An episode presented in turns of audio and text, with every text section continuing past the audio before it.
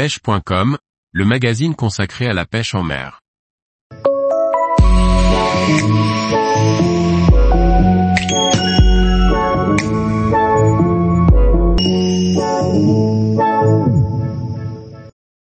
Pêche de la pélamide, nos conseils pour réussir.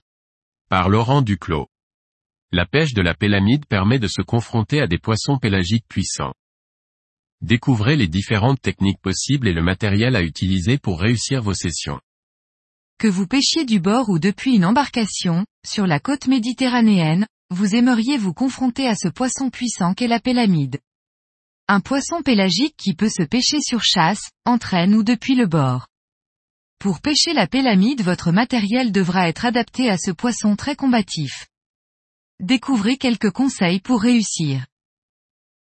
Tous les jours, retrouvez l'actualité sur le site pêche.com.